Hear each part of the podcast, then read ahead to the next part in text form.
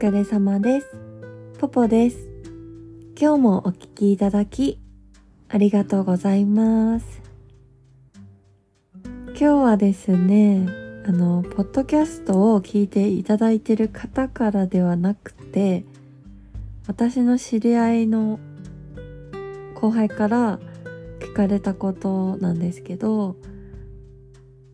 キャバクラの同伴ってどうやって取ればいいんですかってことを同伴の取り方ですね。についてお話ししていきたいと思います。で同伴ってね夜のお店こうクラブとかキャバクラとかでの話なんですけどあの夜働いてない人にとってはねこう全然関係ない話で申し訳ないんですけどあのまず同伴って何かっていうのを説明するとあの同伴っていうのは夜のねお店で働いている子が出勤する時にお客様と一緒にお店に入ることを同伴って言うんですね。で同伴じゃない普通の出勤の時はあのお店に出勤して着替えてでまあヘアメイクとかもしてでまあ朝礼とかあれば参加してお客様に来ていただくのをお店で待つ感じなんですけどあの同伴の時はお店の自分の出勤の時間の前にお客様と、まあ、どっかで待ち合わせてでお食事したりお客様によってはなんかお買い物とか連れてっていただいたりあとお客様とゴルフとか行ってから同伴する子もいましたね。何をするかは本当に自由なんですけど、まあ、同伴のする時はお客様と一緒にお店に入るんですね。で同伴のメリットって何があるの？っていうとあのまず女の子側からなんですけどこれはあくまでも私が働いてたお店の例で他のお店だとちょっと違うかもしれないんですけど私の働いてたお店だとお店は8時から20時から開店なんですけどそうすると同伴じゃない女の子は8時出勤とかでもこう7時とかから来てまあミーティングに参加したりあとまあ着替えて準備したり私のところはお店にヘアメイクさんがいたのでヘアメイクの準備をしたりするんですけどで8時から勤務開始ででこれちょっと女の子によって給料システムが違うんですけど時給制の女の子は8時からそれで時給がつくんですけどで同伴で入ってくると9時半までにお店に入ればよくてで同伴の場合はもう朝礼とかミーティングとか参加しなくていいんですね。それが全部免除されるんですよ。で9時半までにお店に入るんですけど9時半に入っても8時からの時給が出るんですよね。でそれプラス同伴のバックがつくんですね。同伴1回するといくらもらえるっていうのが決まってて私のお店では5000円1回につき5000円だったんですけど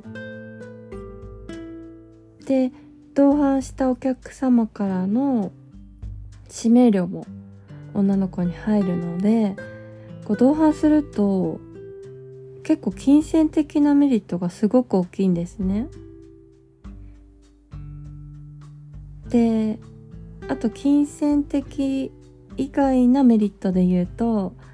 こうヘアメイクって女の子来た順番にこう名前書いてその順番にやってもらうんだけど同伴で入るとね優先してやってもらえるんで順番抜かしっていうか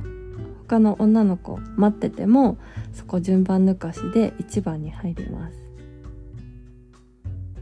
であとねお店側にとってのメリットは何かっていうとあの確実にお客様を連れてきてもらえるっていうのとあと早めの時間にお客様に入ってもらえるっていうのがお店にとってのメリットかなって思うんですけどあの夜のお店ってあの遅い時間になるほど混んでくるんですよね。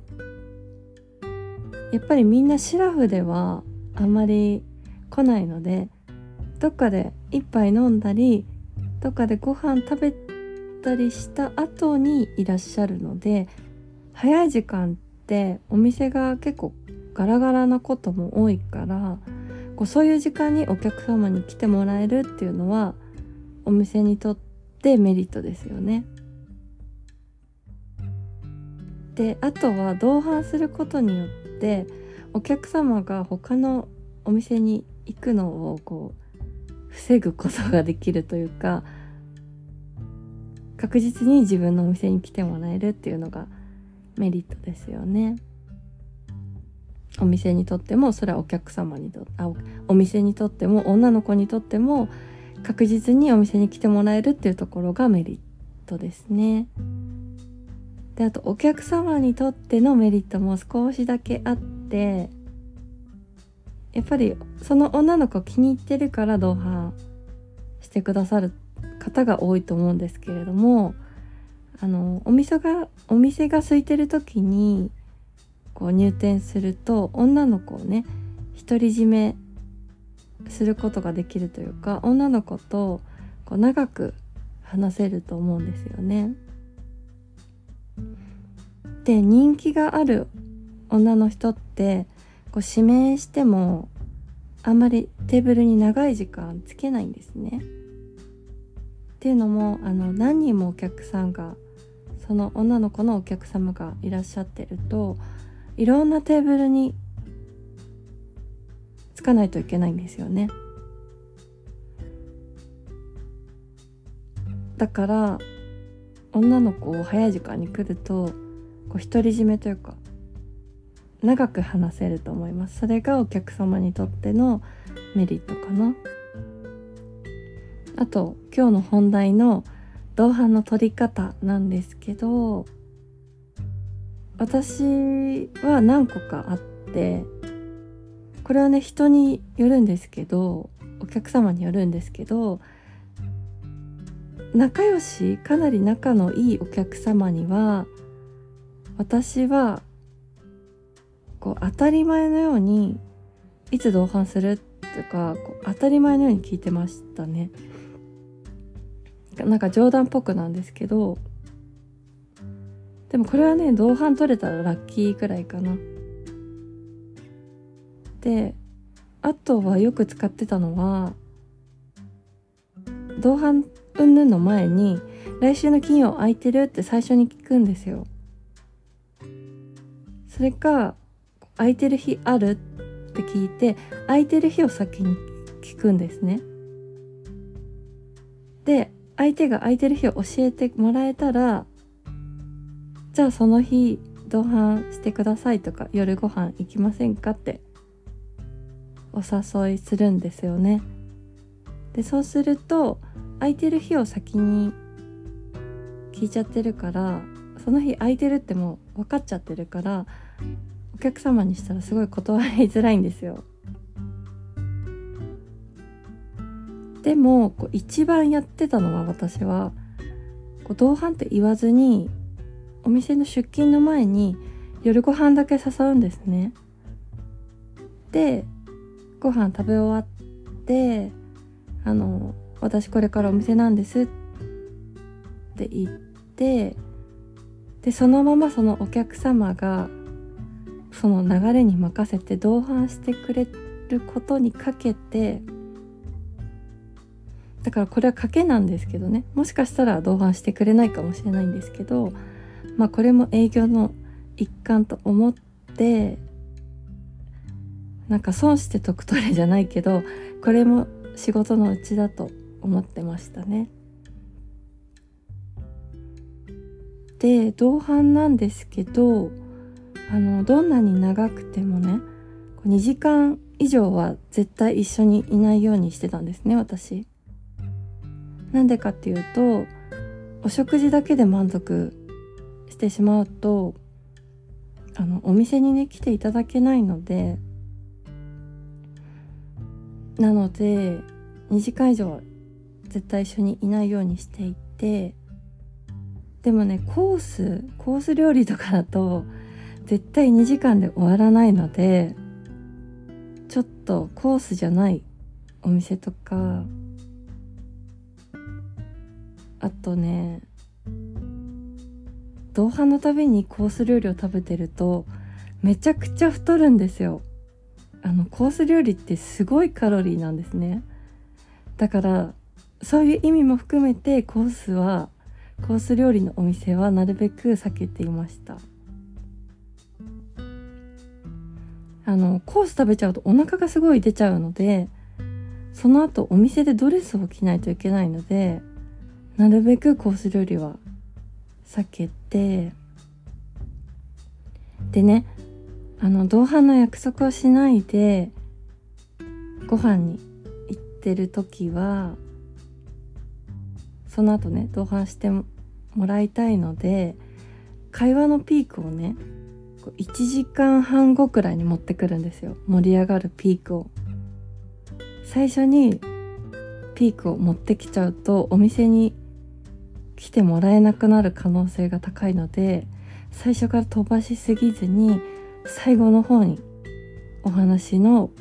盛り上がりを持ってくようにするといいんじゃないかなってちょっと自分で思ってました。で水商売関係でねすごい聞かれることがあって最近、あの YouTube とかツイッターとかでこうホストの人何億売り上げとか最近よく出てるじゃないですか。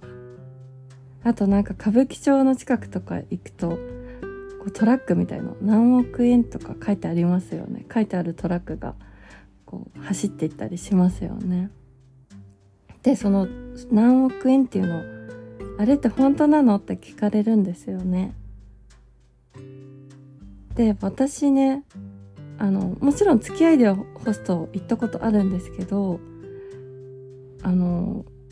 自分で個人的にはね行ったことないし内部事情はねちょっとわからないんですけど私が聞いたことあるのはその売り上げの単位が味噌って聞いたことあって例えばこう看板とかにホスト何々売上何億円ってよく書いてあると思うんですけど